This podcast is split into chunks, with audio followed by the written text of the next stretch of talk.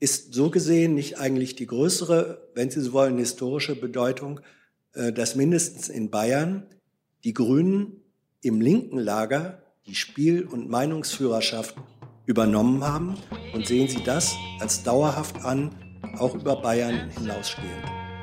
Ich teile die Analyse nicht. Yes, äh,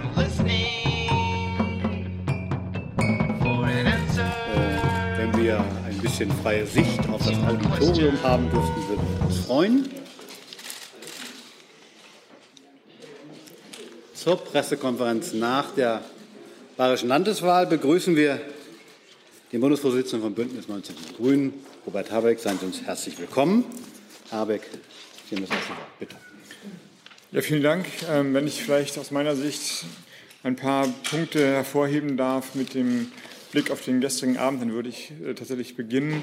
Einmal, das werden Sie sehen, bin ich alleine hier. Die beiden bayerischen Spitzenkandidaten sind in München geblieben. Das ist schon vor Tagen so entschieden worden angesichts der erwartbaren spannenden Situation in Bayern war es den beiden, Ludwig Hartmann und Katharina Schulze, wichtig, dann vor Ort zu sein. Und ich teile das. Ich finde das auch richtig so. Ich kann mich daran erinnern, als ich Landtagswahlen in meinem Bundesland geführt habe, dass ich mich selber genauso entschieden habe. Nehmen Sie es den beiden nicht übel. Es ist sicherlich auch der Respekt vor der Aufgabe, vor, denen, die, vor der die Partei dann jetzt steht, dass die beiden sagen, unser Platz ist in München. Insofern müssen Sie mit, mit mir vorlieb nehmen.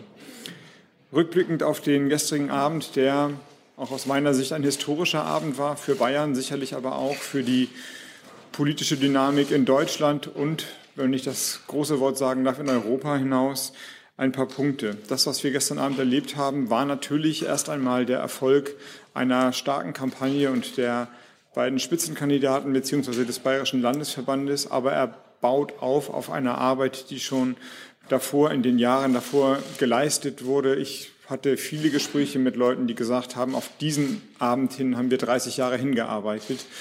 Und äh, insofern geht der Dank auch an alle Menschen, an alle Grünen, die in den Jahren, Jahrzehnten davor versucht haben, eine andere, eine alternative Politik zur CSU mehrheitsfähig zu machen. Ähm, wir haben gewonnen von CSU, von SPD und von Nichtwählern und das finde ich äh, besonders, dass es auch uns gelungen ist, nicht im Protestmilieu, sondern im konstruktiven Milieu Menschen zu animieren, zur Wahl zu gehen und in dem Sinne dann auch ihr Kreuz für eine ja, gestalten wollende Demokratie zu machen. Wir haben ein paar Punkte abgestellt in dem Wahlkampf, die sonst immer Schwächen für Grüne sind. Im ländlichen Raum selbst haben wir 16 Prozent im Landesdurchschnitt. Alles gut? Okay, Im, im, ländlichen Raum haben wir 16 Prozent äh, im Landesdurchschnitt äh, erzielt. Wir haben in den Innenstädten, wo ja immer so ein bisschen orakelt wird, da verlieren wir an die Linkspartei überragende Ergebnisse und zwar in klassischen progressiven Milieus, in klassischen Stadtteilen, wo eigentlich Linkspartei sehr stark ist, überragende Ergebnisse erzielt. Und wir haben in einer Alterskohorte, die sonst immer so ein bisschen schwächelt, nämlich in der mittleren Gruppe, also 30 bis 40-Jährigen, sehr, sehr gut abgeschnitten. Das erklärt sicherlich auch, dass äh, wir, oder das ist ein Indiz dafür, dass es in dieser Kampagne gelungen ist, ganz breit zu wirken und ähm, über enge Milieus hinauszugreifen. Wenn ich mir überlege, was das Wahlergebnis sagt, so ist das Entscheidende erst einmal, dass die Stimmen für die Grünen Stimmen dafür waren, die Politikfähigkeit wieder zurückzuholen in die Arena. In einer Zeit, wo Politik einen schlechten Ruf hat, der Verdruss allgegenwärtig ist, alle sich abkehren und nörgeln und nölen, eigentlich alles bestimmt, hat eine bewusst politisch angelegte, offensive, aber rational agierende Kampagne so viel Zustimmung gefunden. Und ähm, das ist ein ganz großer ganz großer Gewinn, hoffen wir jedenfalls, dass die Relevanz, die wir jetzt dadurch nochmal erhöht haben, durch Substanz erzielt wurde und damit tatsächlich das politische Selbst zurückkommt. In den Themen selbst würde ich auch betonen wollen, dass wir nicht abgeleitet gewonnen haben, sondern einige Themen tatsächlich von uns erst auf die Agenda gesetzt wurden. Sie werden das in allen Infratest-DIBAG-Umfragen nachlesen können, dass zu dem Thema Schutz der bayerischen Natur beispielsweise, das zielt ja auf diese Flächenverbrauchskampagne, ähm, gar keine Vorwerte in den Jahren da waren. Das ist ein neu gesetztes Thema und damit ist es gelungen, ökologische Politik tatsächlich als eigenständiges Politikfeld zu reklamieren und damit auch eine eigene Agenda zu setzen, so dass, so wie wir insgesamt glauben, dass die ökologische Frage durch den bayerischen Wahlkampf wieder als eigenständige Frage des 21. Jahrhunderts in ihrer Relevanz an Bedeutsamkeit gewonnen hat und dadurch auch die Wahl mitgewonnen wurde. Der zweite Punkt, der überall zu spüren war, war, und ich habe es eben schon angedeutet, als ich sagte, Relevanz durch Substanz, die Handlungsfähigkeit von Politik. Keiner hat bei den vielen Veranstaltungen, die wir gemacht haben, verstanden, warum die Automobilkonzerne der Bundesregierung so die lange Nase drehen können. Kein Mensch versteht, warum die Besteuerung von digitalen Großkonzernen nicht funktioniert nach so vielen Jahren, warum die Debatte über Tierhaltung, die ja nun seit vielen Jahren eine gesellschaftliche Debatte ist, politisch überhaupt nicht beantwortet wird. Also sich wirklich um die großen Dinge zu kümmern und ähm, selbst laufende Prozesse nicht einfach sich selbst zu überlassen, sondern ordnend einzugreifen, das war sicherlich der große Tenor im bayerischen Wahlkampf. Und der dritte Punkt ist, ähm, muss ich ja nicht viel zu sagen, vielleicht die Frage des Stils und des Argumentierens. Ein Nebeneffekt des guten grünen Ergebnisses ist, dass ich ähm, festhalten möchte, dass die AfD und die CSU verloren haben, wenn man sich das letzte halbe Jahr anschaut, und zwar verloren haben, weil sie diese populistische, ausgrenzende, hysterische Politik betrieben haben. Ich hoffe sehr, dass das Beispiel Schule macht und sich alle Parteien klar machen, dass man Wahlen nicht nur am rechten Rand verlieren kann und alle irgendwie so mit so einer mit so einem Schielen über den rechten Schulterblick nur noch in eine Laufrichtung gehen, sondern die bayerische Wahl zeigt eben, dass es eine übergroße Mehrheit der Menschen gibt, die sagt, wir wollen eine auf Zusammenhalt achtende, progressive, optimistische Politik. Das ist sicherlich seit drei Jahren ein, ein, endlich mal ein Hoffnungsschimmer. Ich würde sagen, weit mehr als ein Hoffnungsschimmer, nämlich das klare Signal für Veränderung. Und damit komme ich sozusagen zu den unmittelbaren Auswirkungen. Das, was die Menschen in Bayern gemacht haben, war zu sagen, so nicht weiter. Ändert die Politik, ändert den Stil, ändert die Inhalte, ändert vielleicht sogar die Person der Politik. So fühlen wir uns nicht mehr mitgenommen und repräsentiert. Und Jetzt komme ich zu der Enttäuschung. Das Einzige, was ich höre aus allen Parteizentralen ist, ach so, dann machen wir mal weiter wie bisher. Wenn man fragt, welche Konsequenzen sind jetzt in den letzten 12, 24 Stunden gezogen worden, dann fällt mir keine ein. Ehrlicherweise fällt mir keine ein. Die CSU hat in offener Abstimmung Herrn Söder das Vertrauen ausgesprochen. Auch das, wenn ich das mal äh, bemerken darf, merkwürdig. Bei uns sind jedenfalls Personalwahlen immer geheim. Ähm, die ersten Ansagen waren ein Bekenntnis zur Stabilität. Und genau das ist falsch, meine ich, sondern es ist ein Beben. Das heißt, hier verschiebt sich etwas und mit den etablierten Mitteln mit dem Volksparteilichen kommen wir da nicht mehr weiter, ändert das. Und ähm, die Reaktion darauf ist Verhaltensstarre, Veränderungsunwilligkeit und sich einmauern. Und das, denke ich, wird ähm, dem, dem Wählerauftrag nicht gerecht, aber auch der historischen Situation dieses bayerischen Wahlabends nicht gerecht. Ich würde so weit gehen zu sagen, dass man sehen kann, dass das Konzept der Volksparteien, nämlich durch Abschleifen aller Widersprüche schon im internen Diskurs und dann eine Politik zu präsentieren, die möglichst wenig ändern will, dass das hier zum Erliegen gekommen ist. Und insofern müssen die Volksparteien sich klar machen, dass wenn sie jetzt nicht eine Lehre daraus ziehen, sie nicht mehr lange Volksparteien sein werden, sondern dass möglicherweise der Beginn auch des Endes der Union als Volkspartei sein kann, was wir in Bayern erlebt haben. Ähm, wir selbst begreifen den großen Zuspruch, den wir da in Bayern erlebt haben, aber das darf ich auch mit Blick auf die Umfragen auf Bundesebene sehen, als Vertrauensvorschuss, als Erwartungshorizont. Dem wollen wir genügen. Wir wissen, dass wir damit auch einen Gestaltungsauftrag haben, aber eben nicht um der Macht willen, sondern um der Veränderung willen. Sollte es Gespräche geben können, die diesen Veränderungsauftrag genügen, dann werden wir die führen. Aber letztlich zieht der Karren ja in eine andere Richtung, nämlich in ein weiter wie bisher. Die CSU wird vermutlich ein Bündnis quasi mit sich selbst eingehen, indem sie die Freien Wähler dazu holen. Das ähm, können sie natürlich machen, aber das meine ich genügt nicht dem, was gestern Abend in Bayern passiert ist und was ja erkennbarerweise auch die Bundesrepublik immer poröser macht. Insofern ähm, denke ich, werden alle, wenn sie den Wahlabend richtig analysieren, noch einige Umdrehungen mehr in den Hirnwindungen zu verführen haben. Soweit vielleicht von meiner Seite. Vielen Dank, Herr Habeck. Die erste Frage hat Herr Kolloff. Das ist die sechs, die sechs da. Werner Kolloff, Saarbrücker Zeitung. Herr Habeck, Sie hatten heute Morgen in einem Interview vor dem Parteihaus, ich weiß nicht bei welchem Sender, so einen Satz äh, gesagt, die, die Grünen müssten mehr ins Zentrum rücken und könnten nicht mehr nur Projektpartei sein. Was meinen Sie damit? Und generell gefragt, weil Sie das Thema Volksparteien an, angesprochen haben, vielfach wird ja jetzt schon gesagt, die Grünen seien auf dem Weg dahin. Sehen Sie das auch so? Äh, mit dem ersten Satz meine ich, dass sich irgendjemand um die zentrale Verfasstheit der Gesellschaft kümmern muss. Und ähm, das gilt für alle Parteien in dieser Zeit, in der wir sind, eben auch für meine, für meine vielleicht überraschenderweise und noch mehr als für andere, dass wir das offensiv annehmen. Und Überraschenderweise deshalb, weil wir dafür gar nicht gegründet wurden. Wir sind als Protestpartei gestartet, dann kam die Phase der, und darauf bezog ich mich, der Projektpartei, also die rot-grüne Phase, wenn ich das so lapidar sagen darf, wo wir uns um Atomausstieg und doppelte Staatsbürgerschaft und Ehe für alle und so weiter, Vereinbarkeit von Familie und Beruf gekümmert haben.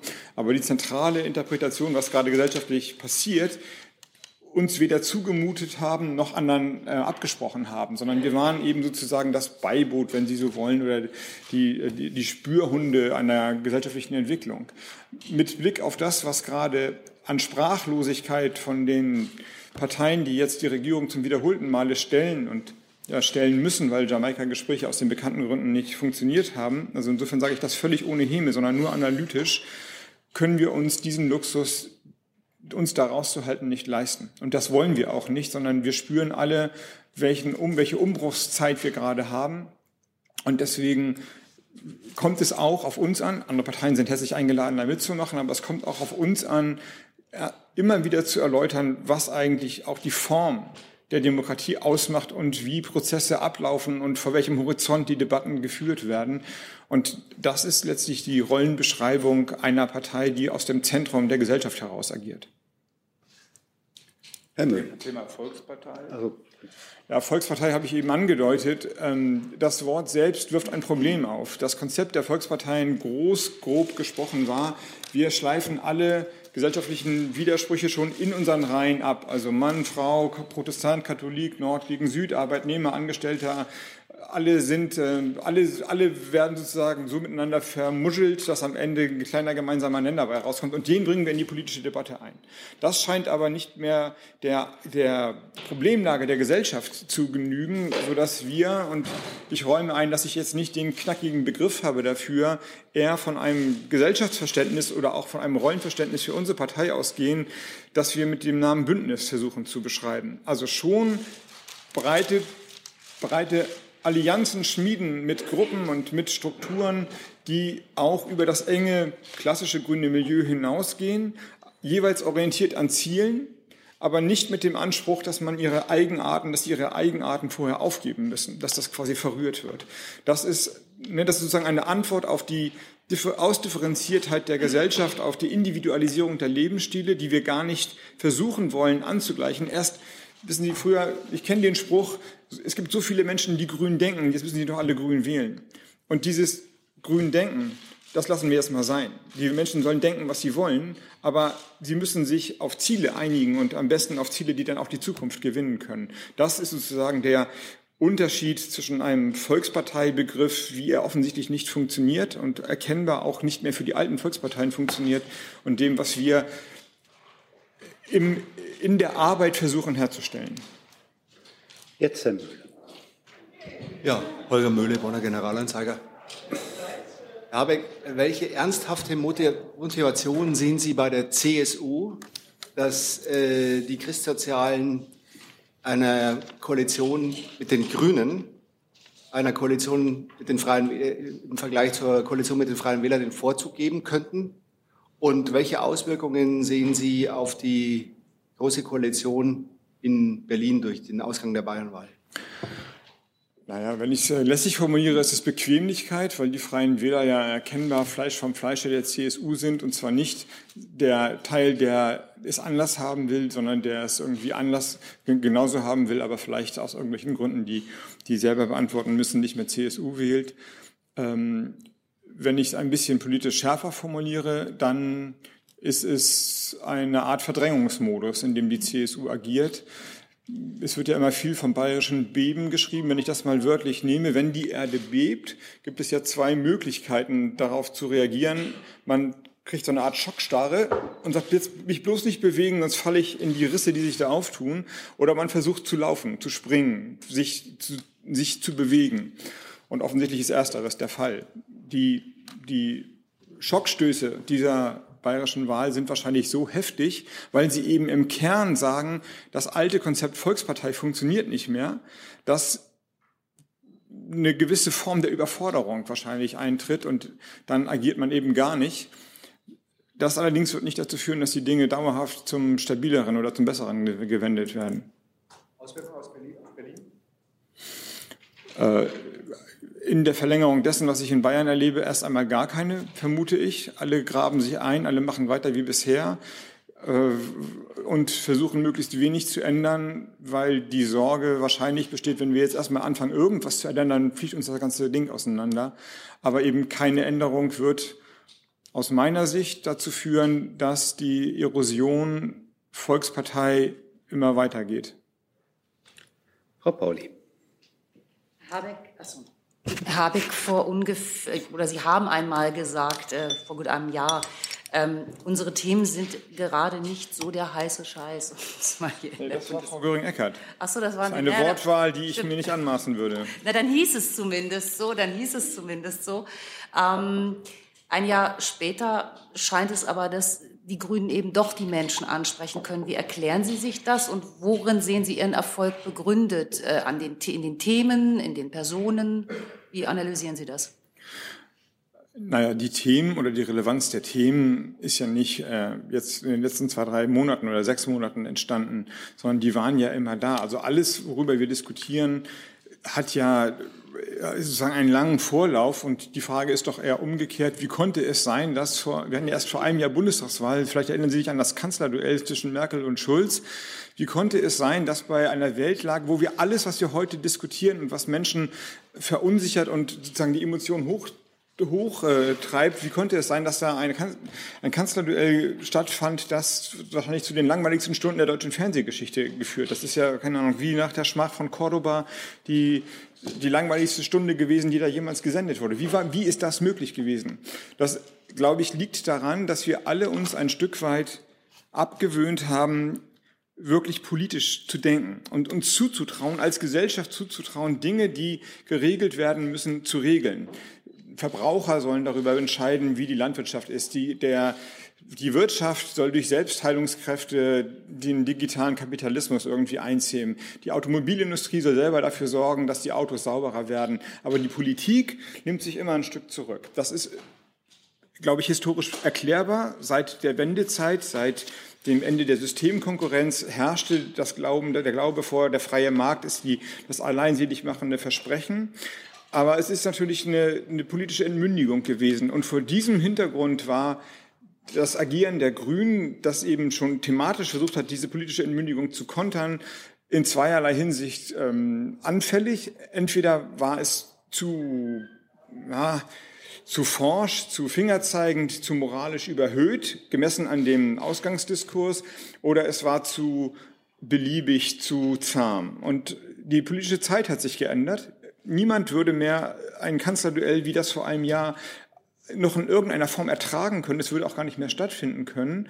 Und wir sind der Verführung widerstanden, die entweder moralische Politik oder die nur langweilige Politik zu verkörpern, sondern wir schaffen es im Moment, glaube ich, den radikalen Analyse- und visionären Veränderungsimpetus, der unsere Programmatik ja trägt, zu kombinieren mit einer zugewandten und hoffentlich freundlichen Ansprache. Und daran kann man wahrscheinlich festmachen, dass jetzt die Verunsicherung, die ja in weiten Teilen der Gesellschaft einfach greifbar ist, eine Projektion, eine Hoffnung mit uns verbindet, dass es auch anders gehen kann. Und für uns ist das eben eine, ja, äh, dieser, der Zuspruch ist ein Arbeitsauftrag. Also niemand bei uns ist übermütig, sondern wir nehmen das ähm, zur Kenntnis und ähm, versuchen, das Beste daraus zu machen und diesen Erwartungen dann zu genügen, beziehungsweise Politik zu gestalten. In der Opposition wie dann gegebenenfalls in den Regierungen. Zusatz? Vielleicht noch ein Zusatz. Ähm, der FDP-Chef, der würde vielleicht sogar den ersten Teil Ihrer Antwort oder Ihrer Ausführungen unterschreiben. Der hat Ihnen auch einen du durchaus schlauen Wahlkampf äh, bescheinigt. Der FDP-Chef? Ja, der hat gesagt, Sie Der FDP-Chef würde sagen, das Problem der deutschen Politik ist, dass sich die Politik nicht stark genug regulativ versteht und eingreift in wirtschaftliche Prozesse, nee, der hat ja heute was dann herzlich willkommen im Club. Aber der hat ja heute was, nee, der hat ja heute was zu Ihnen gesagt. Also Sie wären so ein bisschen weg von den Dogmen. Andererseits aber eben hat er Ihnen eine gewisse, das war so ein neu kreierter Begriff, heute Cremigkeit vorgeworfen. Ähm, ich würde mal sagen, das ist also eine gewisse Geschmeidigkeit, die die Grünen mittlerweile haben. Ähm, empfinden Sie das schon wieder, das ist ja vergiftet. Wie empfinden Sie das? Also sprich eine Beliebigkeit, die Sie ja gerade in Abrede stellen? Ja, ich habe eigentlich gar keine Lust, die Kommentare von Herrn Lindner zu kommentieren. Ähm, eine spannende Frage ist ja, wie eine bürgerliche Partei nichts dazu gewinnt, während ihre naheliegende Partei zehn Prozent verliert. Ähm, das ist, glaube ich, die interessantere Frage, aber die müssen die Herrn Lindner stellen. Die Kollegin in der Mitte, bitte. Äh, ja, ich wüsste ja gern von Ihnen, Herr Habeck, ähm, Sie haben ja jetzt viel darüber gesprochen, dass die Grünen irgendwie auch ihre Programmatik auch umsetzen wollen. Also nicht nur tolle Ideen entwickeln, sondern auch regieren auf Deutsch und dass man sich da öffnen muss. Wenn man sich die letzten Wahlen angucken, guckt, ähm, sieht das Szenario aber so aus, dass ihnen eigentlich jenseits der Union kaum noch eine, ein Partner zur Verfügung steht. Also je mehr die SPD schwächelt, desto unwahrscheinlicher wird eine Regierung, ob in Ländern oder im Bund, die irgendwie links ist, sondern es geht bestenfalls immer nur mit der Union. Wie wollen Sie dagegen eigentlich vorgehen? Weil in, im Ernstfall, Entschuldigung, ich schließe das schnell noch ab, scheitert das ja eigentlich ganz oft auch. Also in Bayern geht es wahrscheinlich nicht, im, bei Jamaika ging es nicht, in Hessen sieht es gerade nach Umfragen für Schwarz-Grün auch nicht so gut aus. Also wo soll denn diese, ähm, wo sollen diese Ideen eigentlich real umgesetzt werden? Ja, jetzt haben Sie gerade gesagt, in Hessen sieht es für Schwarz-Grün nicht, so nicht so gut aus und davor den Grünen bleibt nur die CDU als Partner. Ähm, also trivialerweise ist es ja so, dass wenn die SPD nicht genug Stimmen mitbringt und wir das nicht kompensieren können, dann reicht es eben nicht für Bündnisse mit der SPD. Das, äh, dagegen kann man gar nicht anargumentieren. Ähm, das ist aber kein Naturgesetz. Die Parteien stehen alle in einem Wettbewerb miteinander und ähm, ich glaube im Moment sind wir in so einer Umgestaltungsphase der Demokratie, dass das Denken, in welcher Option regiere ich nachher, genau das Falsche ist. Also wahrscheinlich ist es am schlausten, alle Parteien denken am wenigsten über sich selber nach, noch viel weniger über die Machtoptionen danach, sondern ein bisschen mehr darüber nach, was gerade in der Wirklichkeit passiert und in der deutschen Demokratie passiert. Ähm, in Bayern sind wir nicht als Koalitionspartner der CSU angetreten oder aufgetreten, sondern explizit mit einem Veränderungsimpetus. Das gilt übrigens auch beispielsweise für Baden-Württemberg, wo Winfried Kretschmann ja die Wahl gegen die CDU geführt und gewonnen hat. Ähm, und deswegen, ja, deswegen glaube ich, bleibt am Ende nur festzustellen, dass in der um Umgruppierung des Parteiensystems, wie wir es gerade erleben, die Parteien, vermute ich und hoffe ich, eigene Stärken entfalten, die eine eigene Agenda setzen. Und ob die dann Koalitionsfähigkeiten herstellt oder nicht, das wird man dann eben sehen müssen. Aber es wird, es wird vielfältiger und komplizierter werden. Das scheint mir offensichtlich zu sein. Im gewissen Sinne zeigen das ja die vielen Landesregierungen, die ja jede Farbkonstellation inzwischen haben, die man sich denken kann. Und ähm, das wird sich immer nach Wetterlage, nach Wahlkampfgüte verschieben ein Stück weit, aber ähm, kann sich auch wegverschieben von Bündnissen mit der CDU. Ich habe ja schon gesagt, dass meiner Ansicht nach, wenn jetzt die CDU die falschen Schlüsse oder eben gar keine aus dieser Wahl zieht, dann ähm, kann ich nicht sehen, wie sie dadurch wieder eigene Kraft generieren kann. Also um es auszusprechen, äh, äh, das ist nicht der Weg, aus der Umfrageschwäche der Union wieder rauszukommen. Aber mehr will ich dazu nicht sagen, das müssen die Kollegen schon selber überlegen. Zusatz? Ja, ähm, Zusatzfrage. Sie haben gerade die CDU beschrieben oder die Union allgemein. Der Trend geht da ja auch eher nach rechts im Moment. Also dazu, dadurch wird die CDU ja noch zu einem noch schwierigeren Koalitionspartner für Sie im Ernstfall. Wie schätzen Sie das ein? Als divers oder diffus. Ich weiß nicht, wohin der Trend der Union geht. Ähm, ich komme aus einem Bundesland, wo Daniel Günther als Ministerpräsident ähm, hohe Popularitätswerte errungen hat, und zwar erst nachdem er mit den Grünen eine Koalition eingegangen ist, die sicherlich progressiver und, ähm, wenn Sie so wollen, ähm, liberaler, linker vielleicht ist als viele, viele andere Bündnisse, die wir davor hatten. Und das hat der CDU keinen Schaden bereitet. Und in anderen Ländern, in, der, in Sachsen, in Ostdeutschland höre ich genau das Gegenteil. Insofern ist das ähm, eine unüberschaubare Gemengelage, aber das muss die CDU mit sich klären. Aber es ist nicht ausgeschlossen, dass die CDU auch sagt, ähm, oder beziehungsweise Bayern ist vielleicht das Signal auch an die CDU, dass es falsch ist zu glauben, wenn man der AfD nachrennt und eine rechtslastige populistische Politik forciert, dann ist man erfolgreicher. Das Gegenteil ist der Fall. Herr Kollege dort hinten. Henning Bethke, Flensburger Tageblatt. Ähm, Herr Habeck, zwei Fragen an Sie. Ähm, zum einen ist das jetzt ja Ihre erste wichtige Wahl in Ihrer Amtszeit als äh, Grünen-Vorsitzender. Welchen Anteil messen Sie sich persönlich und Ihre Arbeit an dem Erfolg in Bayern zu? Und die zweite Frage, Sie haben kurz vor der Wahl noch einen umstrittenen Tweet abgesetzt, wo Sie so sinngemäß gesagt haben, endlich muss wieder Demokratie in Bayern anziehen, einziehen. Sie haben das auch bedauert. Dennoch, wie sehr ärgert Sie eigentlich dieser Satz und wie viele Punkte hat Sie das möglicherweise sogar noch gekostet? Also der Tweet ist entstanden zwischen zwei gehetzten Terminen und ich habe ungefähr auf 100 Veranstaltungen gesagt, endlich gibt es wieder einen Wechsel der Demokratie in Bayern oder frische Luft für die Demokratie in Bayern und dieses frische Luft oder Wechsel ist einfach der Hektik zu Opfer gefallen. Das tut mir leid, das war dusselig, aber in keinster Weise wollte ich der bayerischen Tradition absprechen, dass sie undemokratisch zustande gekommen ist. Ähm, ich habe 35.000 Follower bei Twitter. Ich schätze mal, der bayerische Anteil dürfte dann bei ungefähr im Zehntel liegen, 3.000 Follower. Die Hälfte davon sind AfD oder Pegida-Leute, wenn ich so sehe, was da eigentlich los ist. Ähm, deswegen dürfte der Anteil der Leute, die das als, äh, als Menschen mitbekommen haben, in, bei Twitter in einem geringen Prozentzahl sitzen und liegen. Und ich glaube dann, die Berichterstattung selbst hat ja meine Entschuldigung nach vorne gestellt. Ich halte das für nicht messbar, was dieser Tweet an äh, Reaktionen, also als tatsächlich wahlentscheidende Reaktionen ausgelöst hat. Ähm, dass sich die, äh, die rechte Seite darüber gefreut hat, nochmal im Internet da eine Propagandashow abschieben zu können. Das, ähm, das ist tatsächlich so, das war sicherlich eine Mobilisierung für die nochmal, aber dass das in irgendeiner Form den Wahlkampf beeinflusst hat, sieht niemand so in Bayern und auch die Grünen waren da, also die bayerischen Grünen waren da dankenswerterweise entspannt und relaxed. Ähm, über mich selbst habe ich mich geärgert, dass ich überhaupt getwittert habe. Weil ich, äh, ich meine, eigentlich wissen wir doch alle, oder ich jedenfalls glaubte das zu wissen, dass die Ansage über Twitter von einem grünen Parteivorsitzenden, bitte wählt die Grünen, niemanden überzeugt, die Grünen zu wählen. Also war, war, die Frage ist eigentlich, warum habe ich das überhaupt gemacht, so gehetzt? Aber das ist eine Frage, die ich mit mir erklären muss. Äh, ja, und mein Anteil, ich war 14 Tage da. Ludwig Hartmann und Katja Schulze und die anderen Grünen waren jahrelang da. Auch mein Anteil ist äh, ein bescheidener daran. Das haben die bayerischen Grünen schon selber gemacht, sehr stark selber gemacht. Herr Schneider. Tom Schneider, ARD Hauptstadtstudio.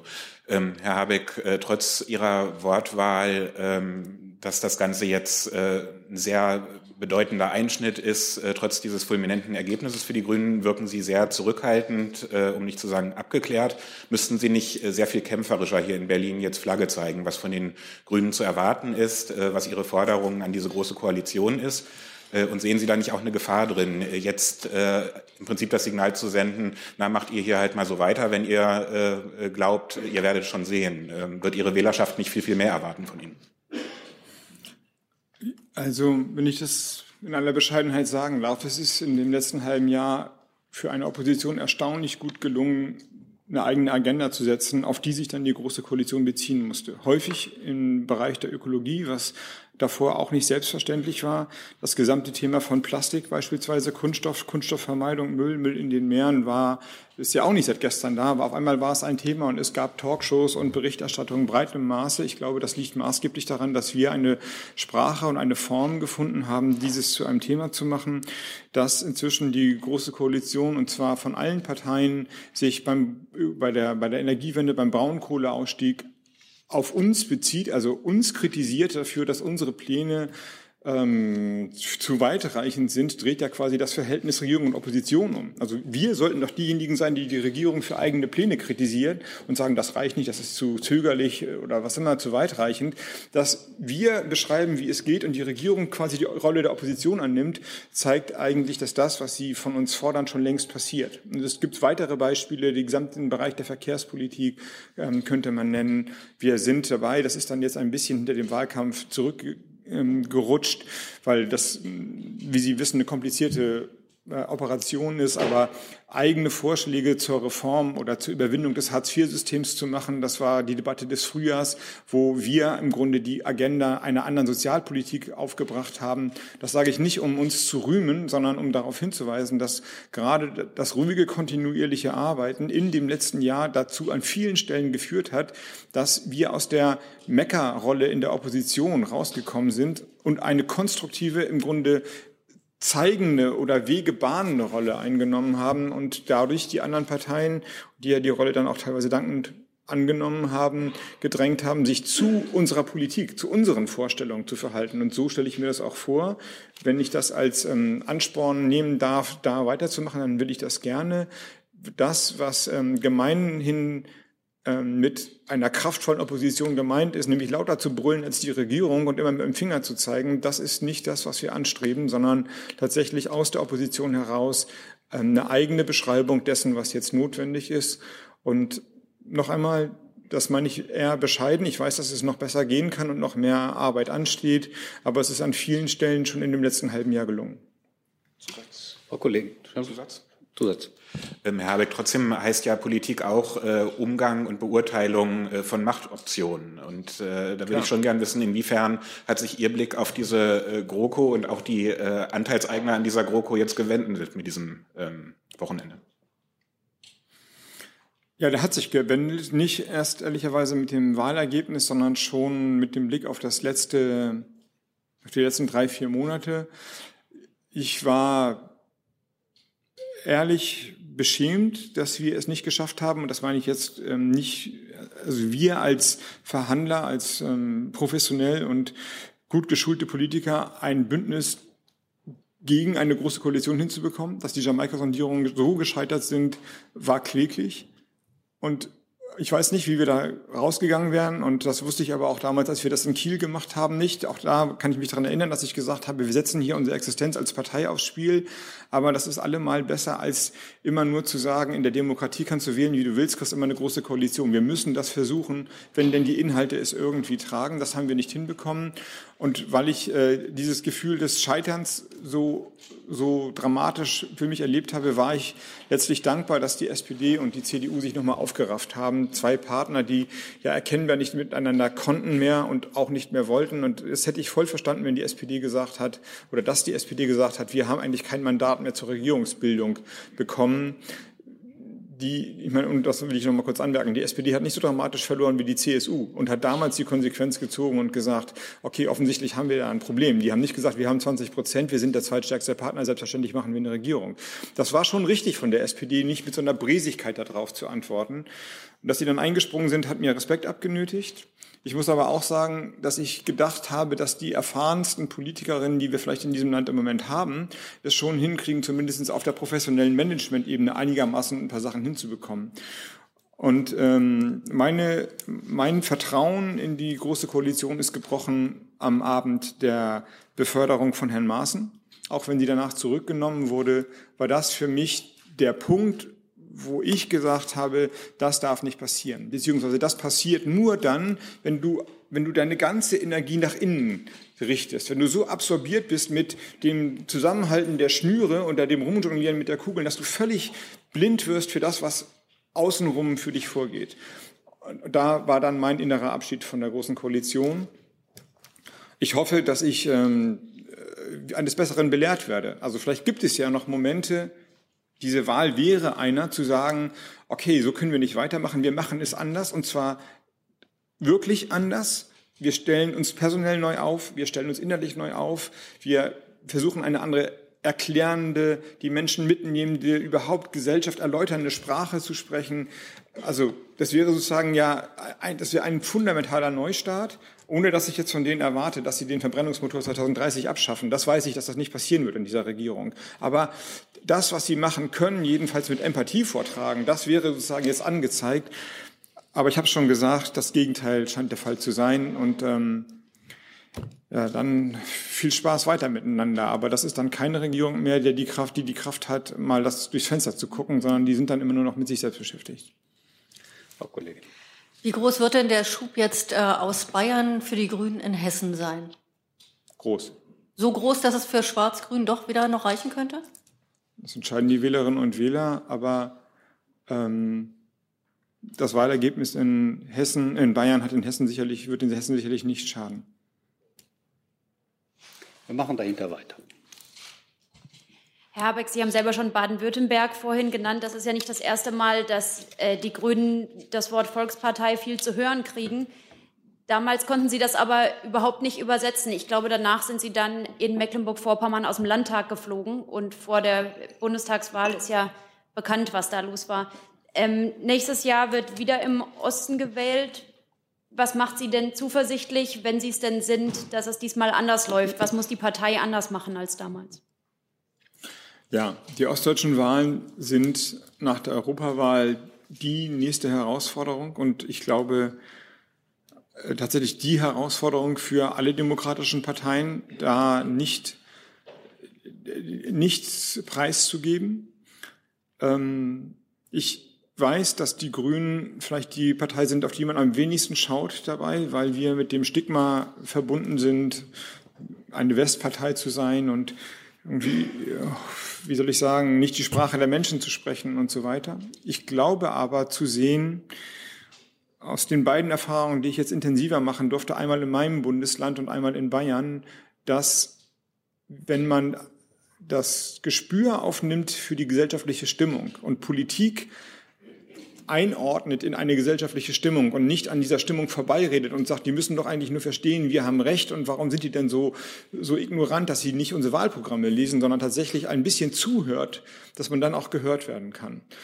In Schleswig-Holstein ist es, und noch einmal, ja, nur, ich erzähle nur Beispiele, ähm, und meine das gar nicht als Vorbild oder so etwas, ist es gelungen, eine verändernde, progressive, ökologische Politik auch in weiten Teilen von einer, in weiten Teilen einer Gesellschaft zumindest akzeptiert, teilweise mehrheitsfähig zu machen, die das alles für Spinnkram hielt. Andere Landwirtschaftspolitik, den ländlichen Raum stärken, Energiewende, Netzausbau und so weiter nur als Stichworte.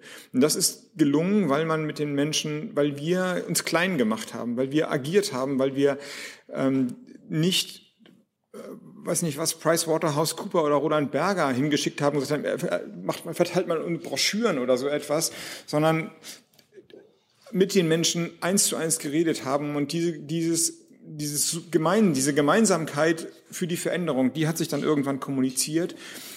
Und Bayern auch, wenn ich das sagen darf. Die, der Wahlerfolg, ich habe das eben nur abstrakt gesagt, wäre nicht denkbar gewesen ohne die Tradition, die sagt, Bayern, das sind auch wir. Und sie macht sich vielleicht, vielleicht fest an Personen wie Sepp Daxenberger, der erste grüne Bürgermeister, der ja nicht in Freiburg, in Tübingen, in wo immer in Stuttgart war, sondern in Waging am See und der danach ähm, Fraktionsvorsitzender und Spitzenkandidat war. Ich glaube, bis heute der erste Grüne der, und der einzige Grüne, der mit rot-weiß karierten Hemd auf dem Bundesparteitag rumläuft, der aber den, den, die gesamte ökologische Agenda mit einer großen Leidenschaft geprägt und vorangebracht hat. Also das war jetzt kein spießiger Grüner, der seine politische Agenda auf Weißwurstfrühstück reduziert hat, sondern der wollte alles, was man wollen kann als Grüner, hat es aber verstanden, das als für die Gesellschaft zu erklären. Und das ist jetzt nicht nur Sepp Daxenberger, nur ist er eben die herausragende Persönlichkeit der grünen Geschichte in Bayern, sondern das habe ich an so vielen Orten und Kommunen gefunden, dass, dass eine Verbundenheit mit der Region nicht als muffig und spießig abgestempelt werden muss, sondern Verbundenheit mit der Region und auch ein sich stellen in die Tradition eben auch die Freiheit schafft, Veränderung oder Offenheit oder, oder Freiheit zu artikulieren. Und das könnte auch im Osten gelingen. Jedenfalls wollen wir uns vor dieser Verantwortung nicht wegducken. Wir werden versuchen, auch als Bundesverband, diese, diese Distanz, die erkennbar ja da ist zwischen grüner Politik und äh, dem, was Menschen in Ostdeutschland umtreibt, zu verringern, vielleicht aufzulösen, wenn es gelingt. Und zwar genau über solches Herangehen, ein, ein Gespür aufnehmen für die gesellschaftliche Stimmung und unsere Inhalte in diese Stimmung hinein kommunizieren, beziehungsweise mit den Menschen nach Lösungen suchen, wie sich die Politik dann umsetzen kann. Aber ja, das ist eine Riesenaufgabe. Das ist wahrscheinlich der, ähm, der Lackmustest darüber, ob es auch uns gelingt, äh, da einen Beitrag für stabile demokratische Verhältnisse zu leisten. Und wenn es uns gelingt, dann muss es den anderen Parteien auch gelingen können. Herr Jessen. Herr Habeck, die Zahlen lassen auch noch andere Deutungen zu, die Sie vermutlich kennen, aber noch nicht angesprochen haben. Wenn man nicht in Parteien, sondern in politischen Richtungen oder Lagern denkt, dann kann man sagen, bürgerlich, konservatives Lager auf der einen, linkes bis liberales, linksliberales Lager auf der anderen. Die Relationen zwischen diesen Lagern haben sich so gut wie gar nicht verschoben. Das ist ungefähr 60, 40. Ein bis zwei Prozentpunkte, aber nicht mehr. Das ist eigentlich stabil geblieben. Was gewechselt hat, ist fußballerisch gesagt die Spielführerschaft innerhalb der Lager. Ist so gesehen nicht eigentlich die größere, wenn Sie so wollen, historische Bedeutung, äh, dass mindestens in Bayern die Grünen im linken Lager die Spiel- und Meinungsführerschaft übernommen haben? Und sehen Sie das als dauerhaft an, auch über Bayern hinausgehend? Ich teile die Analyse nicht. Und zwar aus zwei Gründen. Erstens, weil mir das Schema links-rechts, also es gibt sozusagen ein linkes Lager und ein rechtes Lager, nicht der Dynamik und Komplexität der gesellschaftlichen Wirklichkeit mehr zu entsprechen scheint. Das wäre wie, wenn Sie in der Fußballmetapher bleiben sollen, wir suchen den Libero, den haben wir aber gar nicht mehr, sondern ja, das ist sozusagen ein ganz anderes Spiel, das jetzt auf einmal dann da ist. Und deswegen glaube ich, es ist das falsche Maßraster, um zu erklären, was da passiert ist. Im Detail, das ist dann der zweite Punkt, entsprechen die Zahlen dem eben auch nicht. Ich sagte schon, dass der grüne Zuwachs ja zu grob gesprochen einem Drittel Nichtwählern oder zu vorherigen Nichtwählern geschuldet ist, dann CSU-Wählern und SPD-Wählern. Dass die SPD dadurch dann ähm, einen Anteil an uns verloren hat, äh, das ist zugegebenermaßen richtig. Aber die Verschiebung innerhalb der Parteien ist ähm, viel komplexer als diese grobe Draufsicht ähm, zu vermuten lässt. Und ich will auch sagen, dass mir die Einteilung von alle, die links, äh, alle, die rechts von den Grünen stehen, sind ein bürgerlich-konservativer Block nicht behagt. Bei aller, bei aller inhaltlichen Unzufriedenheit mit konservativen Positionen, ich würde schon sehr unterscheiden zwischen Freien Wählern, CSU und AfD. Dass die Funktionäre sich in ihrer Sprache vergaloppiert haben, ist dann ja auch bitter abgestraft worden. Aber das scheint mir nicht angezeigt zu sein. Alles, was, oder das zeigt, also wenn ich das übernehmen würde, würde ich, würde ich mir auf die Zunge beißen, alles, was äh, rechts von den Grünen steht, alles über einen Kamm zu scheren. Das ist viel, viel komplizierter. Selbst innerhalb der AfD gibt es ja noch Unterscheidungen. Sie wissen, dass der Hamburger AfD-Fraktionsvorsitzende gerade seine Partei verlassen hat. Also selbst da hadern die Leute ja offensichtlich mit einem mit dem sich, mit dem grassierenden Rechtsradikalismus der Führungsspitze. Also deswegen teile ich die Interpretation nicht. Es ist keine Blockbildung und ich will auch nicht in ein Denken der Blöcke einsteigen, sondern äh, von der Mitte aus, von der liberalen, progressiven Mitte aus gesellschaftliche Veränderungen beschreiben und möglicherweise diese Mitte stärken. Ich habe auch nicht den Begriff Blöcke verwandt, sondern Lager. Das ist schon noch eine andere, okay. andere äh, Kategorie. Ähm, aber wenn wir innerhalb äh, der Linken im weiteren Sinne ähm, bleiben, die sind nicht der Auffassung oder streben es nicht an oder sehen es nicht so, dass die Grünen der SPD, die diese Rolle traditionell innehatte, die Meinungsführerschaft und die politische Orientierung im Rahmen der äh, Linken im weiten Sinne streitig macht oder schon abgenommen hat? Wenn Sie streitig machen, streiten, streichen, würde ich Ihnen zustimmen. Wenn Sie es so formulieren, ja, aber nicht, weil wir besonders scharf darauf sind, ähm, der SPD was, was Schlechtes zu wollen, sondern weil wir gehalten und gefordert sind, dieser Aufgabe nicht auszuweichen. Die SPD ist, ich habe es ja eben versucht, so respektvoll wie ich das kann, herzuleiten, ist halt in einer schwierigen Situation, für die sie vielleicht gar nichts kann, sondern vielmehr wir was können, FDP eingeschlossen. Es hat einfach nicht geklappt, ein Bündnis aus, ohne die FDP, SPD äh, aufzustellen. Sie hat sich dieser Rolle und dann nochmal angenommen unter großen Wehen und Mühen. Aber daraus folgt ja erkennbar, dass eine progressive, Leidenschaft verströmende, Optimismus verbreitende Veränderung und soziale Gerechtigkeit und gut, bei der ökologischen Agenda schwächeln sie eh, aber eine Veränderungsagenda nach vorne zu stellen, im Moment nicht gelingt. Und wenn es da nicht gelingt, dann muss es halt woanders gelingen. Also wir nehmen die Aufgabe schon an, diese ja, das Erklären, warum eine progressive Politik die richtige Politik ist, dann auch stellvertretend für die SPD zu machen. Frau Kollegin hier, bitte. Ähm, Herr Habeck, Sie haben vorhin darüber gesprochen, dass es eine einzige Enttäuschung ist, dass sich jetzt nichts ändert in Bayern aus Sicht der Wähler und ähm, dass es ähm, aus Sicht der CSU aus reiner Bequemlichkeit geschieht, dass man jetzt dann so weiter, fast so weitermacht wie bisher. Ich wüsste aber gern mal, wie schmerzhaft das jetzt für die Grünen selbst ist, äh, nachdem Sie gerade erst letzten Winter mit den Jamaika-Sondierungen hier erlebt haben. Sie sind kurz vorm Ziel und es klappt nicht. Und jetzt wurde ja auch, gab es ja auch berechtigte Hoffnungen, sie könnten in Regierungsverantwortung kommen in Bayern. Und ähm, plötzlich ist dieser Traum wieder geplatzt. Wie sehr tut das weh? Also Bequemlichkeit ist sozusagen die milde Beschreibung. Ich glaube ja eher, dass es tiefergehende Gründe hat, nämlich ähm, es ist nicht politisch, was da passiert in einem engeren Sinne, sondern man weicht im Grunde dem Auftrag der Menschen in Bayern aus. Man nimmt ihn nicht an. Aber das sind vielleicht zwei Spielarten desgleichen. Ähm, schmerzhaft wäre gewesen, wir hätten mit der CSU verhandeln müssen. Schmerzhaft wäre auch gewesen, wir hätten ein Bündnis ohne die CSU versuchen müssen herzustellen. Auch das war ja eine Zeit lang im Topf drin. Das, das, wenn Sie über Schmerzhaftigkeit reden, das wären die wahren Zumutungen gewesen für den Landesverband, für die Bundespartei, für alle Grünen. Gleichwohl hätten wir diese Schmerzen auf uns genommen, jedenfalls auf dem Verhandlungsweg, um zu gucken, ob es Alternativen gibt. Denn wenn ich hier so hoch ins Regal greife und sage, tatsächlich erodieren die Volksparteien und dann machen wir knapp 20 Prozent, dann wäre es ja sozusagen fast fast beschämend, wenn ich sagen würde, ich, ich, wir gucken dabei zu, wie das alles den Bach runtergeht. Natürlich müssen wir versuchen, in die Gestaltung zu kommen, sonst würden wir würden wir völlig, würden wir die Irrelevanz zu unserem Magenkern erheben. Das kann ja nicht die Antwort sein. Also insofern, wir hätten diese Schmerzen gesucht, die sind endlich, wie bei Jamaika in Berlin. Wir hätten nicht alles mitgemacht. Es gibt auch Grenzen und ähm, die Grenzen wären wahrscheinlich mit Blick auf die programmatische Ausgangslage und die politische Debatte im Wahlkampf sehr schnell erreicht gewesen.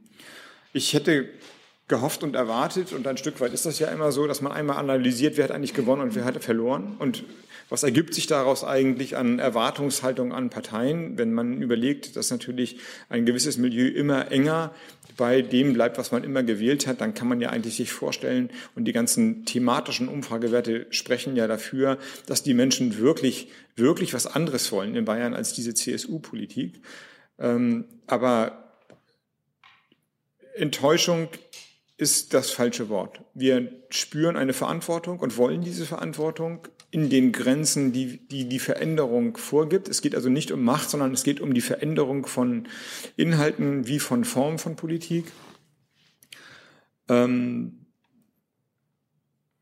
ja, und ich, also es ist vielleicht eher Sorge. Wenn ich ein Wort nehmen sollte, dann wäre es Sorge, dass ich nicht sehen kann, wie von Bayern aus jetzt ein Signal der Erneuerung nach, in die Bundespolitik ausstrahlt und dass wir dieses Signal nicht operativ umsetzen können, wahrscheinlich nach Lage der Dinge, ist dann sozusagen ähm, ärgerlich oder so etwas, aber nicht ähm, schmerzhaft. Schmerzen wären gewesen, die sich diesen Tort zuzumuten, aber wie gesagt, dafür werden wir gewählt, nicht den Schmerzen auszuweichen.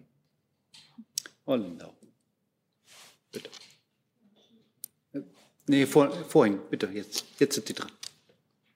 Sie sind ja, dran. So, Sie wollten eine Frage ja, stellen. Genau, Sie hatten, Sie hatten ja vorhin gesagt, man müsse auch in den neuen Bundesländern ähm, den, dem Gespür für gesellschaftliche Stimmung nachgehen. Ähm, mit welchen Themen müssten die Grünen das denn machen? Äh, welche Themen müssten sie da besetzen, die sie vielleicht jetzt auch weniger besetzen? Ähm, Entschuldigung, ARD Hauptstadt, Entschuldigung. Ja, gut, man wird die Themen ja nicht komplett neu erfinden können, ähm, weil sie einfach nach unserer Analyse da und richtig sind, sondern es geht vielleicht eher darum zu schauen, wie, ein Res wie Respekt miteinander entstehen kann. Und deswegen wäre jetzt, wäre es aus meiner Sicht falsch zu sagen, wir gewinnen die ostdeutsche Wahl mit folgenden drei Themen und dann denken wir uns irgendwas aus. Und das ist es dann, sondern vorgelagert ist die Frage, wie, wie schafft man überhaupt ein Milieu, wo man über Themen reden kann? Und das ist ja vielleicht erstmal eine Frage, also insgesamt denke ich, steht, steht die westdeutsche Politik vor der Herausforderung, erstmal nachzudenken, was in den letzten 30 Jahren passiert ist. Und zu sagen, so ähnlich wie die CSU in Bayern, ja eigentlich nichts, die waren nur zu doof zu verstehen, wie toll unsere westliche, unsere westliche Welt ist, wie es ja so ein bisschen der Sound immer ist. Das ist einfach schon beim Zuhören unangenehm. Also mal kurz innehalten, vielleicht hier und da mal Entschuldigung sagen und sagen, das war vielleicht ein bisschen harsh und ihr seid ja übervorteilt worden. Die Treuhandaktien, Akten, Aktien, passt ganz gut, werden jetzt aufgemacht. Da, da ist eine Aufarbeitung zu leisten, bevor man erstmal wieder sagt, wir wissen sowieso alles besser und folgende drei Themen haben wir uns in der Berliner Parteizentrale ausgedacht. Ich glaube aus der Erfahrung mit Bayern heraus, dass wir durchaus eine Chance, also wir jetzt die Grünen, eine Chance haben, über die richtige Art der Themen Kommunikation, diesen Respekt füreinander herzustellen. Also vieles hängt sicherlich damit zusammen, dass in Ostdeutschland die Veränderung schon Leben so stark beeinflusst hat. Und Veränderung ist ja im Moment das, denke ich jedenfalls, ich nehme auch an, dass das jetzt ähm, geteiltes Wissen ist, was Menschen verunsichert. Und sie suchen eine Politik, die auf die Veränderung politische Antworten gibt. In dem Maße, ich habe es vor einer Viertelstunde angedeutet, die Politik sagt, wir machen, wir geben gar keine Antworten. Ja, Veränderungen sind in sich gut und wir haben gar keine, da haben wir keine Rolle. Das macht die freie Marktwirtschaft, der Kapitalismus schon mit sich selbst. In dem Maße ist die Frage, ja, wenn ihr nichts, wenn ihr nichts regeln wollt, warum sollen wir euch denn überhaupt wählen, durchaus relevant. Wenn man das also zugibt, dass Veränderung Regeln braucht und einen Schutz braucht, dann glaube ich, findet man auch eine Nähe zu dem, was in Ostdeutschland passiert. Wir sehen die Veränderung in der Landschaft, in der Landwirtschaft. Flächenverbrauch ist auch in Ostdeutschland ein riesiges Thema. Ländlicher Raum, ein Thema, das in Bayern von uns, da haben wir, ich weiß nicht, 15 Prozent mehr Zustimmungswerte als äh, Politik für den ländlichen Raum. Also das heißt dann ja, Zusammenhalt im ländlichen Raum zu schaffen. Das sind Themen, die die da sind, die jetzt nicht neu erfunden werden müssen, die aber so übersetzt werden müssen, dass sie Antworten auf diese Veränderungsängste geben. Und ähm, wir werden sehen, wie weit wir dahin kommen. Aber ich bin nicht bange, dass wir nicht die richtigen Themen haben.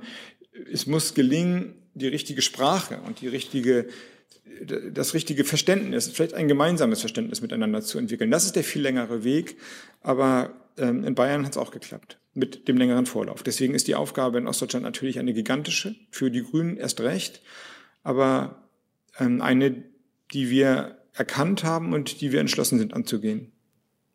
Ansgar Graf.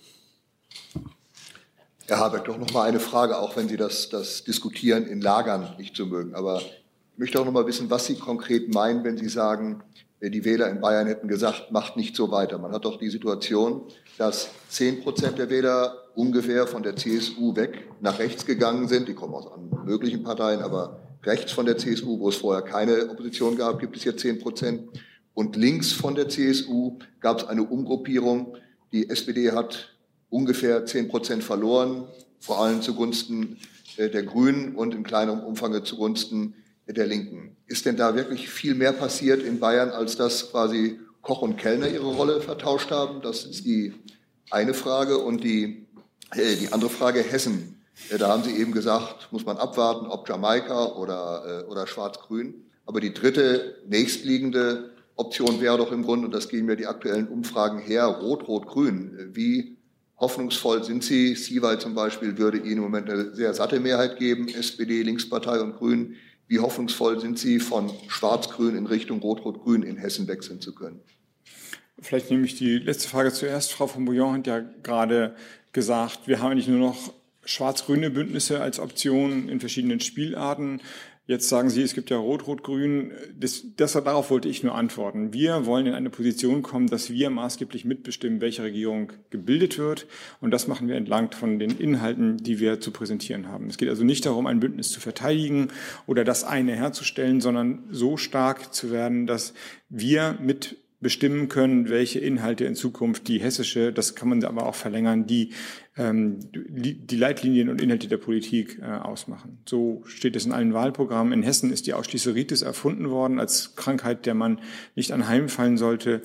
Ähm, und äh, andererseits sehe ich auch rückblickend auf die Zusammenarbeit mit den Kollegen damals in Hessen, als ich noch Landwirtschafts- und Energieminister in Schleswig-Holstein war, dass sich die hessische Politik in der schwarzen Koalition von anderen grünen mitregierten Ländern in anderen Farben gar nicht unterschieden hat. Also offensichtlich ist es für die Grünen nicht entscheidend, in welchem Bündnis sie sind, sondern wie stark sie in diesem Bündnis agieren. Und starke Grüne werden dann immer dafür garantieren können, dass, oder jedenfalls in dem Maße dafür einstehen können, dass die politischen Inhalte sich entsprechend der ähm, erkannten Änderungsnotwendigkeit umsetzen. Gilt auch in bescheidenerem Maße für mich. Ich hatte ja fünf Jahre lang in der rot-grünen Regierung und dann ein gutes Jahr in der Jamaika-Koalition mit aller Demut würde ich sagen, so einen großen Unterschied hat das für die Politik der Grünen nicht gemacht. Insofern geht es tatsächlich darum, aus einer eigenen Kraft heraus stark zu sein und ähm, dann möglichst stark eigene Inhalte zu verhandeln. Was die äh, Zahlen oder die Wählerwanderung angeht, das haben Sie schon gesagt. Ich halte, wie gesagt, ich wiederhole mich da nochmal, diese Perspektive, das in Lager einzuteilen, für nicht für, für analytisch nicht, nicht äh, scharf genug. Das ist das falsche Raster, meine ich ähm, richtig ist, dass die CSU verloren hat in zwei Lagern. Das erste, was man aber, oder in zwei Richtungen, das erste aber, was man damit festhalten kann, ist, dass offensichtlich, und das ist ja sozusagen die, die Ausgangsüberlegung von mir oder das, was ich hier immer wieder in Spielarten versuche vorzutragen, dass, dass, es gelingt, dass es nicht mehr gelingt, den Laden zusammenzuhalten, wenn man mit dem Konzept Volkspartei so wie früher agiert. Denn über 50 Jahre lang ist das ja eben nicht passiert, dass man in zwei Richtungen verliert, sondern die konnten das irgendwie so so verbrämen oder so zusammenhalten, dass sich alle da irgendwie einigermaßen, obwohl, weiß ich nicht, aber sie wiedergefunden haben in der CSU. Und das ist, meine ich, mehr als jetzt eine Ausnahmesituation, sondern das deutet auf eine strukturelle Schwäche der Volksparteien insgesamt hin. Wenn man jetzt dem nicht nachgeben will, was sie nicht von mir erwarten können und auch nicht sollten, dass man sagt, die, auf die Herausforderungen, die Veränderungen der Zukunft antworten wir mit Verweigerung, mit Negierung und geben die Antworten des letzten Jahrhunderts als äh, beste Antworten aus, was die AfD tut, meiner Ansicht nach. Das sind, sie haben ja eigentlich keine konzeptionellen Antworten zu geben, außer die Sorgen zu schüren und darauf dann mit wirklich überkommenen Konzepten zu antworten. Wenn das also keine Option ist, dann kommt man wieder dahin, wo ich auch schon war, dann muss Politik die Sorge vor Veränderungen ernst nehmen und zwar so, dass sie politisch agiert, dass sie Dinge ändert, dass sie Distanz zwischen der, zwischen dem dynamischen Leben, das wir alle führen, wo so viele Sachen in Schwanken geraten und von der Kultur bis zur Arbeitswelt alles im Umbruch sich befindet, politisch kontert und politisch einordnet. Das setzt voraus, dass sie es tun will und das setzt voraus, dass man Veränderungen gestalten will. Und wenn ich so weit bin, dann ist es nicht mehr interessant zu sehen, wohin die politischen Parteien verloren haben, sondern dann ist nur noch interessant, darüber nachzudenken, wie denn Antworten aussehen können, dass ähm, Bindekräfte neu entstehen. Und ähm, deswegen halte ich die Analyse noch einmal kurz gesagt von dieser Lagerbildung für für, ich glaube, das ist die falsche Optik. Das führt uns politisch und analytisch politisch nicht weiter. Dann beschreiben wir, versuchen wir eine völlig andere Zeit, einen völlig anderen demokratischen Prozess, einen Umbruchprozess mit den Kategorien von äh, Wann ist äh, Helmut Kohl von Helmut Schmidt abgelöst worden, von den 70er Jahren zu beschreiben oder 80er Jahren vielleicht.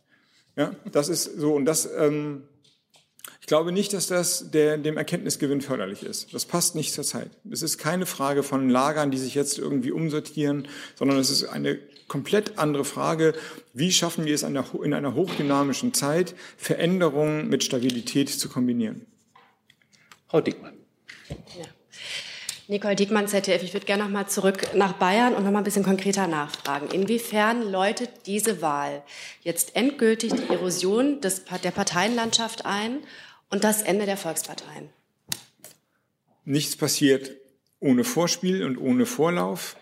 Ähm, insofern waren die Zeichen ja schon an die Wand geschrieben. Die SPD hat ja nicht erst seit Bayern ein Problem.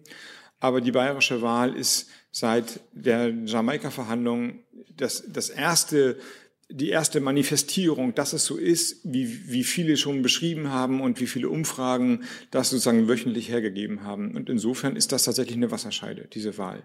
Die muss nicht, nichts in der Politik ist zwangsläufig. Man kann immer, man hat immer die Chance zu agieren und sich was anderes auszudenken und darauf flexibel, kreativ ähm, zu agieren oder, oder umzudenken. Aber wenn das nicht passiert und alles, was ich bisher sehe, sagt mir, nichts passiert, dann ähm, kann das tatsächlich diesen Prozess beschleunigen bzw.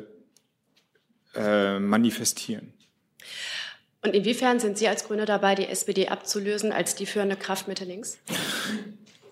Noch einmal, nicht, dass ich falsch verstanden werde. Ich sage nicht, dass wir die Wahrheit mit Löffeln gefressen haben und dass wir, dass es nicht als Hochmut rüberkommt.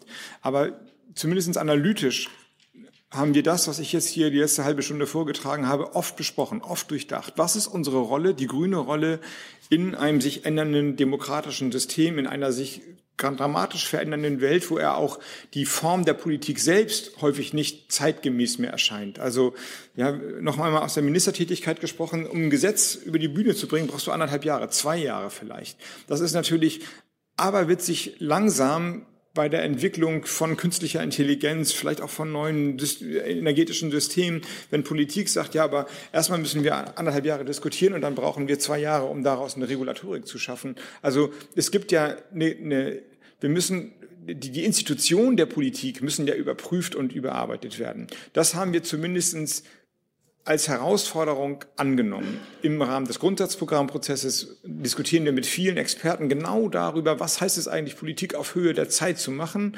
Und als Partei haben wir natürlich die Verantwortung, die wir jetzt nicht in der Regierung sind, das, an, was wir an Freiheitsgrad haben, weil wir eben nicht täglich im operationellen Geschäft sind, in dieser Richtung als Verantwortung auch einzulösen. Das heißt, ich strebe nicht an, dass die Grünen, oder wir streben nicht an, dass die Grünen eine Volkspartei werden. Also das Kopieren des Alten, was offensichtlich nicht funktioniert.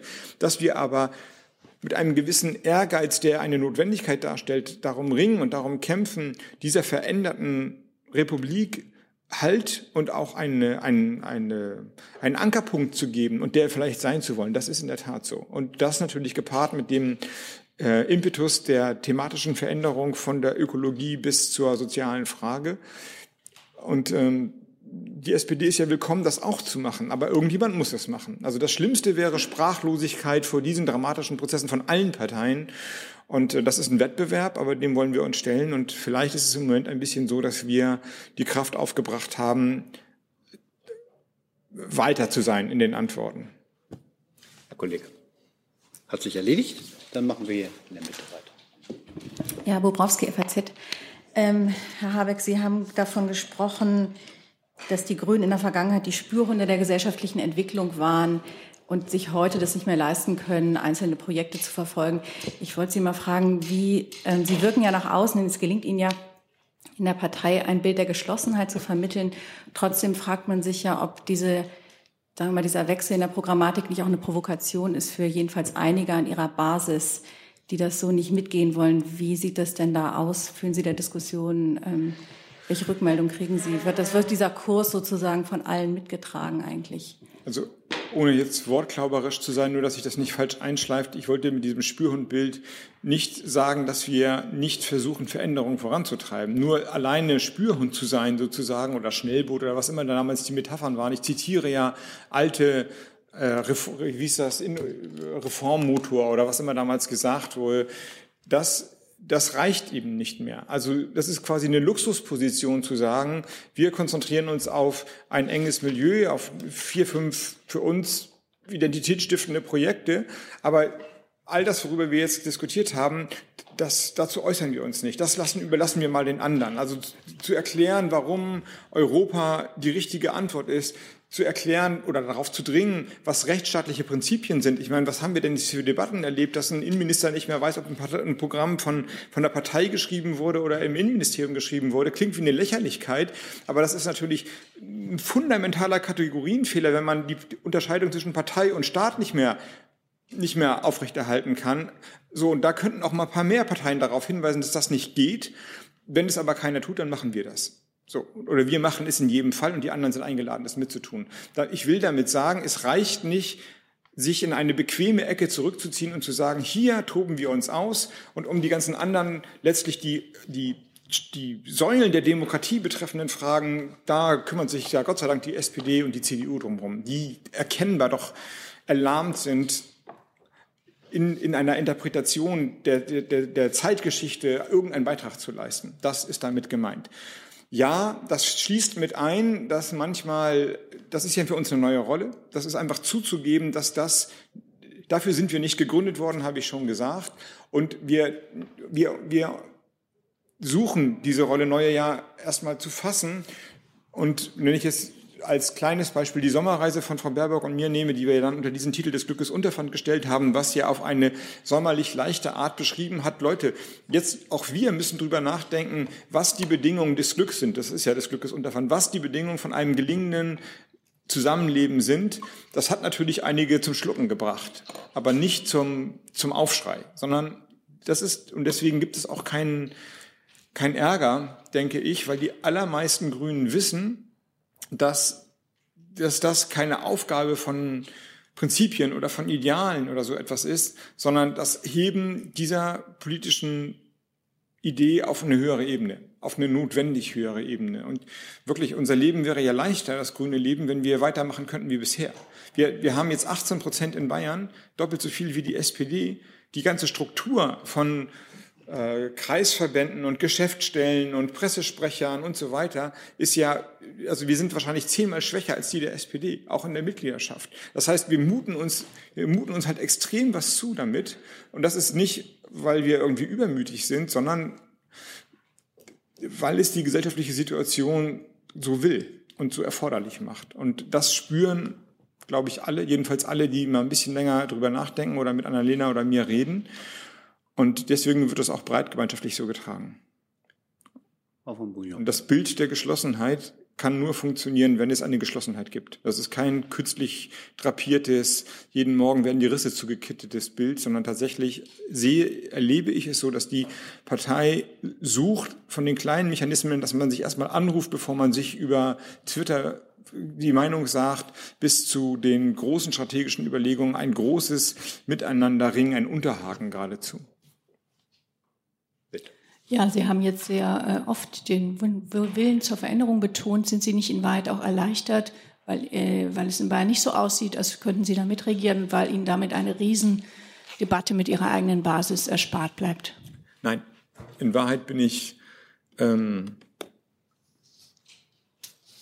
bin ich ähm, tatsächlich auf eine Art demokratisch enttäuscht, dass das gigantische Signal, das aus Bayern gekommen ist, nicht zu einer, nicht zu einem Zwang führt, sich damit wirklich auseinanderzusetzen. Das schließt uns mit ein. Ich weiß, es hätte schiefgehen können, das räume ich ein, das steht, gilt auch für Jamaika, aber noch einmal, ähm, wir, wir riskieren so viel, wenn das nicht äh, zu einem Test geführt wird, sich dann auch zu beweisen zu müssen, dann ist das alles nur Spiel. Und das ist es nicht. Und äh, deswegen, es hätte scheitern können, wahrscheinlich hätte es sogar gescheitert, weil ähm, die CSU ja wirklich, sie hätte ja ihre Politik korrigieren müssen und ich glaube, das war auch das Mandat der Menschen, korrigiert eure Politik. Die haben zehn Prozent verloren, wir haben zehn Prozent gewonnen. Das ist ja nicht irgendwie zwei einigen sich auf Unentschieden, sondern das sind ja einfach ähm, Segelanweisungen. Aber das hätten die wahrscheinlich nicht so genommen. Deswegen bin ich mir nicht sicher, ob es funktioniert hätte. Wahrscheinlich eher nicht. Aber dass man zumindest es ernsthaft hätte sondieren müssen, dass ein Signal, das wir haben verstanden von den muss ich jetzt schon fast sagen, ehemaligen Volksparteien kommt. Ich meine, jetzt ist die CSU noch eine größere Regionalpartei. Da, da muss man doch was draus machen. Das muss man doch noch einmal fragen Sie doch mal die Kollegen, welche Konsequenzen ziehen Sie denn aus dem Wahlergebnis? Welche Konsequenzen? Zumindestens welche Gesprächskonsequenzen? Das ist doch alles nur wegwischen. Das ist so wie, äh, puh, nö, möglichst gar keine. Kopf in Sand, dann sehen wir das Problem nicht mehr. Das, das ist die Enttäuschung. Herr Jessen. Sie wollten ja Herrn Lindner nicht kommentieren, ähm, aber wie wäre es damit? Vor drei Stunden hat auf dem Stuhl, wo Sie sitzen, Jörg Meuthen gesessen und hat gesagt, erstens, äh, für dieses grüne Wahlergebnis äh, habe er eigentlich kaum eine Erklärung und sagt dann, zweitens läge es aber sicher daran, dass ein Großteil der Wähler eben sehr unpolitisch sei und ähm, bei dem Wohlfühlwahlkampf der Grünen denen gar nicht klar sei, dass sie in Wahrheit die Totengräber der bayerischen Automobilindustrie sind. Mögen Sie das kommentieren? Es sind ja nun drei verschiedene Vorwürfe. Einer so absurd wie der nächste. Herr Meuthen war, ich würde vielleicht sagen, na gut, er war jedenfalls auf keiner grünen Veranstaltung, wenn man gesehen hat, was da passiert ist. Und ich war auf 50, würde ich mal denken, jetzt in den letzten 14 Tagen wurde über alles Mögliche diskutiert. Und das waren ja offene Foren. Wir haben diese Townhalls gemacht und gesagt, wer kommt, kann kommen und stellt Fragen. Und es wurden Fragen gestellt in alle Bereiche. Pflegenot, äh, Wohnraummangel, Veränderung des ländlichen Raums, Energiewende, Automobilindustrie und so weiter. Das Thema, wir haben Angst vor, vor Flüchtlingen, war selbst auf Aufforderung von unserer Seite, oh, offensichtlich interessiert es hier niemanden, da will noch einer dazu mal was fragen, nicht, nicht, nicht existent. Das kann, ich räume das ein, das ist natürlich ein, natürlich kommt zu grünen Veranstaltungen nur also nicht nur vielleicht, aber das ist natürlich ein Stück weit gefärbte Sicht, das ist mir schon völlig klar. Aber auch wenn Sie sich jetzt die DIMAP-Umfragen anschauen, was sind die Themen, die Sie interessieren? Was sind die relevanten Themen in Bayern? Dann rangiert das Thema, auf das die AfD und die CSU lange gesetzt hat, ganz weit unten in der Skala. Also deswegen, das erklärt ganz gut, glaube ich, was ich meinte. Die, die sind, haben einen Wahlkampf an den Themen der Menschen vorbeigeführt und sowas kommt von sowas dann. Zweitens, ähm, Herr Meuthen verkennt, dass die Automobilindustrie jetzt schon ein Problem hat. Wir waren in Ingolstadt, Audiwerk. Wir haben viel mit Leuten gesprochen, die bei BMW waren und die sagen alle, wir wissen, dass wir so nicht weitermachen können. Aber natürlich machen wir so lange weiter, wie uns die Politik nicht aufnötigt, mal was zu ändern, weil es einfach im Shareholder Value einfach darzustellen ist, weitermachen wie bisher die, die Automobilindustrie kriegt ein massives Problem, solange wir unsere Klimaschutzziele ernst nehmen, wenn sie weitermacht wie bisher, und zwar ein ökonomisches Problem. Das wissen die, das haben die voll drauf.